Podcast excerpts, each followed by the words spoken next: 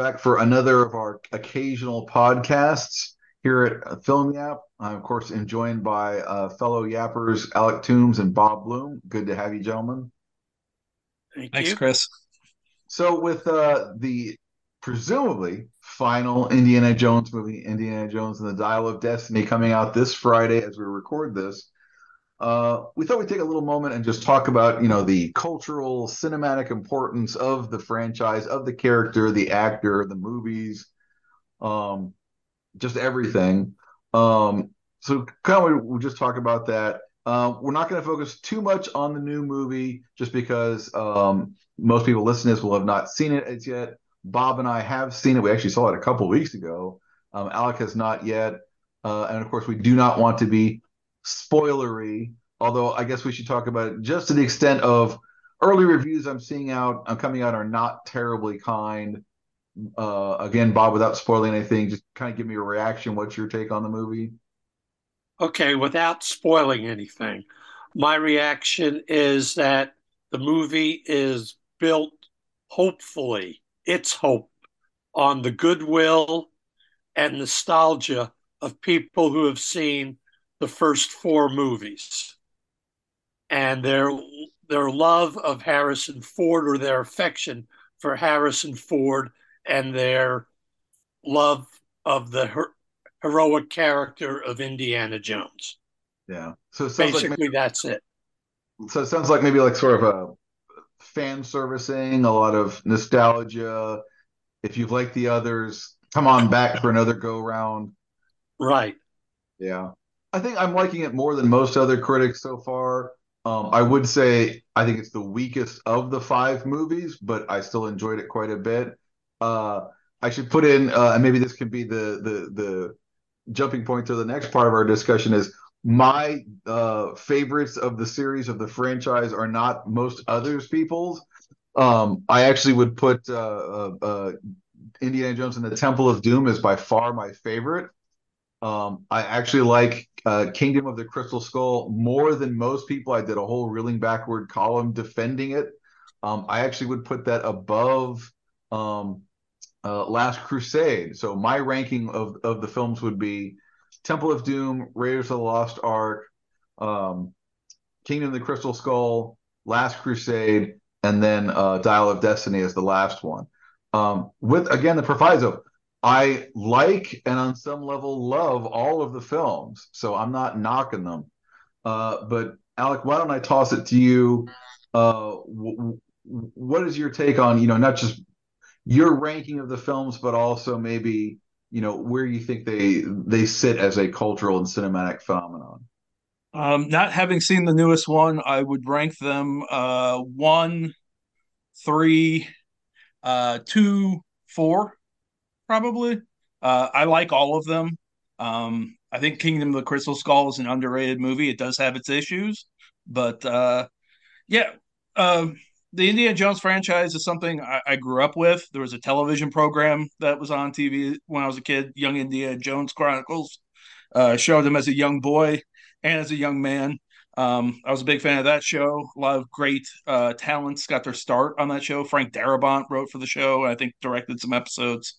Um, one of the earliest memories I have of a movie is from Raiders of the Lost Ark with all the Nazis' faces melting, and that's always stuck with me. Uh, Spielberg is one of my favorite filmmakers, so yeah, I think the the franchise has made uh, quite the connection with me and with uh, audiences as a whole. Yeah. Bob, I'll toss it to you in just a second.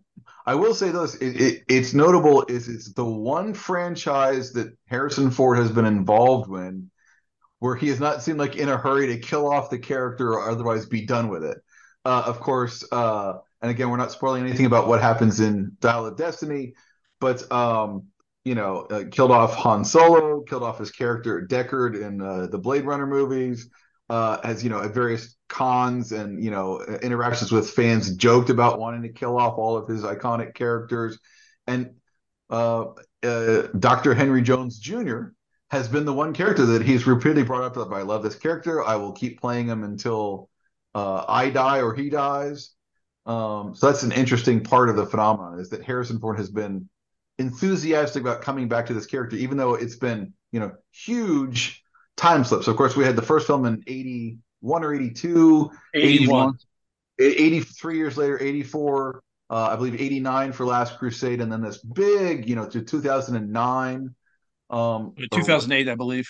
2008, because there's a 19 year gap between movies, and then now 14 year gap with this movie. So, Bob, um, where where are you? You can go and give your rankings of the films if you'd like, but then also talk about where you think these things fit in the cinematic uh, universe. Okay, Raiders of the Lost Ark is my favorite. Uh, Last Crusade is second. Uh, it's a toss up on number three between Temple of Doom and uh, Dial of Destiny, but I'm going to go with Temple of Doom. Uh, Dial of Destiny is four, and Kingdom of the Crystal Skull is last, simply because of the atomic bomb and Indy escaping in a refrigerator. It's a to me that's a jump the shark moment. Yeah, it's funny. I'm, i mean, I won't get in a whole beef about Kingdom of the Crystal Skull, but my take on that uh, has always been like that. You know, like the nuke the fridge moment is the one that people, you know, just the the the leap that people couldn't make. Which you know, to me, the whole idea was supposed to be humorous and over the top and ridiculous. You know, and it's like the people who can't accept that uh, we're okay with you know uh, you know the the Ark of the Covenant killing Nazis. Uh, they were okay with you know a shaman reaching to a guy's chest, pulling out his beating heart, and somehow they, he still lives, and all the other you know fantastic leaps of fantasy that are in these movies. Whatever. Uh, yeah, but, but, you know, yours is the pro- Nazis is an extra point for me on any movie. Yeah, but yours is the prevalent opinion, so uh, I'm fine with that. Um, something I'm interested in, you know, very much is the the timeline of the Indiana Jones movies, which unlike you know other fantasy fantasy science fiction things, you know, they tend to be very vague about you know the passage of time and you know who this that you know and all the sewing up all the the, the threads of logic. One thing I've loved about the Indiana Jones franchise, the movies about is they're very specific about when things take place, when things happen, uh, where Dr. Jones is in his life. Um, Alec, I love that you brought up the the Young Indiana Jones Chronicle, the TV show, which probably a lot of people don't really remember, um, but was you know really I think an important part of the franchise. Um, you know, uh, uh, introducing him, you know, as a child, and then kind of like as a teenager and young man. Um, also, you know, very firmly established, you know, like like Dr. Jones's birth year. He was born in 1899. Easy to remember as my grandfather was also born that year and the show kind of had like a little bit of a Zelig uh, appeal to it, and it was like him meeting lots of favorite people, Teddy Roosevelt and so forth, and having adventures with them. But you know, this very thing, like we know, like we, we always know how old Doctor Jones is. It's none of this like like how old is Han Solo? You know, in the last movie when he's killed. Uh, just an idea. But like this, all these movies, we know what year they're taking place. So in the first two movies, um, he's in his late 30s um, uh, a little bit older in Last Crusade. Uh, uh, King of the Crystal Skull, he's in his late 50s. And, you know, uh, and, and in this movie, Dial of Destiny, he's about 70, 71 years old. And I, I for me, as who, someone who's been accused correctly of being too much of a literalist when I as, as I approach movies, I like having that all established there. We know where everything is, where everything fits. And I think the the Young Indiana Jones Chronicles kind of helped establish that. Alex, thoughts? Um, yeah, I was just a, a, big fan of the show as a kid. I was thinking of this just now. Um, we were talking about the cultural impact of the Indiana Jones franchise. I think uh, Temple of Doom is the reason we have the PG 13 rating, if I'm not mistaken.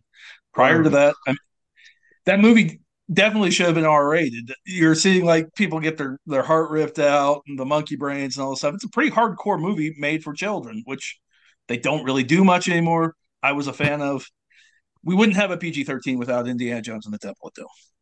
Yeah. Um, it is interesting though that like getting back to what Bob said about the serials, you know, it is it is very much harkening back to something old, but also doing something new. And I think, you know, as Steven Spielberg and George Lucas, you know, their perspectives changed as they got older. Um, you know, what they wanted out of the, the Indiana Jones series, I think also changed. You know, the first few movies, you know, very much was sort of recreating nostalgia for them, you know, like those 1930s serials that they grew up on as kids, the 30s and 40s. You know, I think one of the big disconnects with Kingdom of the Crystal Skull was it was very much, you know, like like let's do a science fiction Indiana Jones movie. Um, and I think Bob, you're also right. You know, in in that this one is, you know, they're now older. I think in their 70s. Um, right. And and I think they're very much craving a sense of nostalgia and closure um, in their own lives and their own filmmakers. We should mention, of course, this is the will stand as the one Steven Spielberg movie that was not directed by uh, uh, uh Indiana Jones movie that was not directed by Steven Spielberg. Uh, I'm, was it James Mangold is the director of this? James yeah. Mangold. Mangold, yeah, thank you. And that's an interesting, you know, decision. Um, I so asked Bob this during our our, our recess. Uh, did the movie, the new one, feel more to you like a Spielberg movie or like a Mangold movie? I think it was a combination of both. There was some Spielberg. The first part felt like Spielberg. The rest of it did not. The only thing that felt Spielbergian about it is John Williams' score. That yeah. kept harking back to Spielberg. Yeah, and I believe we do have this. This is going to be John Williams' last film score. He said so himself. Is that correct? I didn't read that anyplace. If it is, I'm sorry to hear it. I love his music. Yeah, interesting. You know how those the, the filmmaker, composer, and this franchise have gone along, and that music is just so iconic. I remember there was something talking about like he had two kind of basic ideas for the the score, and you know Spielberg said do both of them because uh, I like both of them. Um, yeah, it's interesting. Uh, maybe where do you think um, the Indiana Jones franchise stands compared to other big franchises in film, like um, you know, like the, the, the Lord of the Rings movies, the Star Wars movies, the Harry Potter movies. Um, I'm not sure if you can call the MCU a franchise because that's sort of like, you know, if it is, it's a very sprawling franchise. But like where bob where do you think it stands in terms of like its importance its quality? Culturally i think it's it ranks at the near the very top if not at the top for many reasons. Number one uh, like i said it it created a interest in people for people who had never seen serials of the 30s and 40s you know, into maybe checking them out. Uh, I know that uh, after the movie came out, there were some uh, TV stations uh, that started showing serials uh, once in a while. I mean, Turner Classic Movies, which is God knows what's going to be happening to them. Uh, you know, shows a serial on a serial chapter on Saturday morning even though they're showing crappy serials. Uh, but you know, and plus it, it's the longevity of it. I mean, when you think about it, the Lord of the Rings movies took place what over a ten year period. You mean the the the within the story? How long? yeah. No, I mean the movies themselves. No, it was they, three three years. Uh, two thousand one, two thousand two, two thousand three. Was it three years of one? I thought they were a couple years apart. Bing bang boom. Okay, well, you know that's the longevity of. I mean, the only thing that's comparable are the James Bond movies. Yeah, I would say, and you know they're they're even older than the Indiana Jones movie. The difference is, you know, they keep changing actors. Yeah. You know, and you know, you got Harrison Ford sticking with this from beginning to end, which is sort of unique. Yeah, it is. Although we have seen a, a, large changing cast of characters in the movies, it seems like, of course, like every movie he's got like a new sidekick.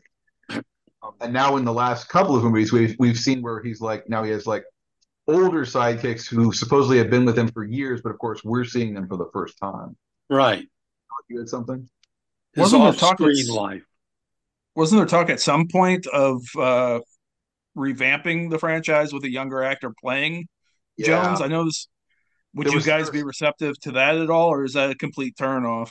Yeah, well, maybe that's a, a good place to end on because I do remember there was some chatter six, seven years ago when they were, tr- you know, they hadn't yet launched the idea of a, a fifth movie. I think Chris Pratt was the name that came up. Um, and I think at it some would point, probably be one of those Chris's.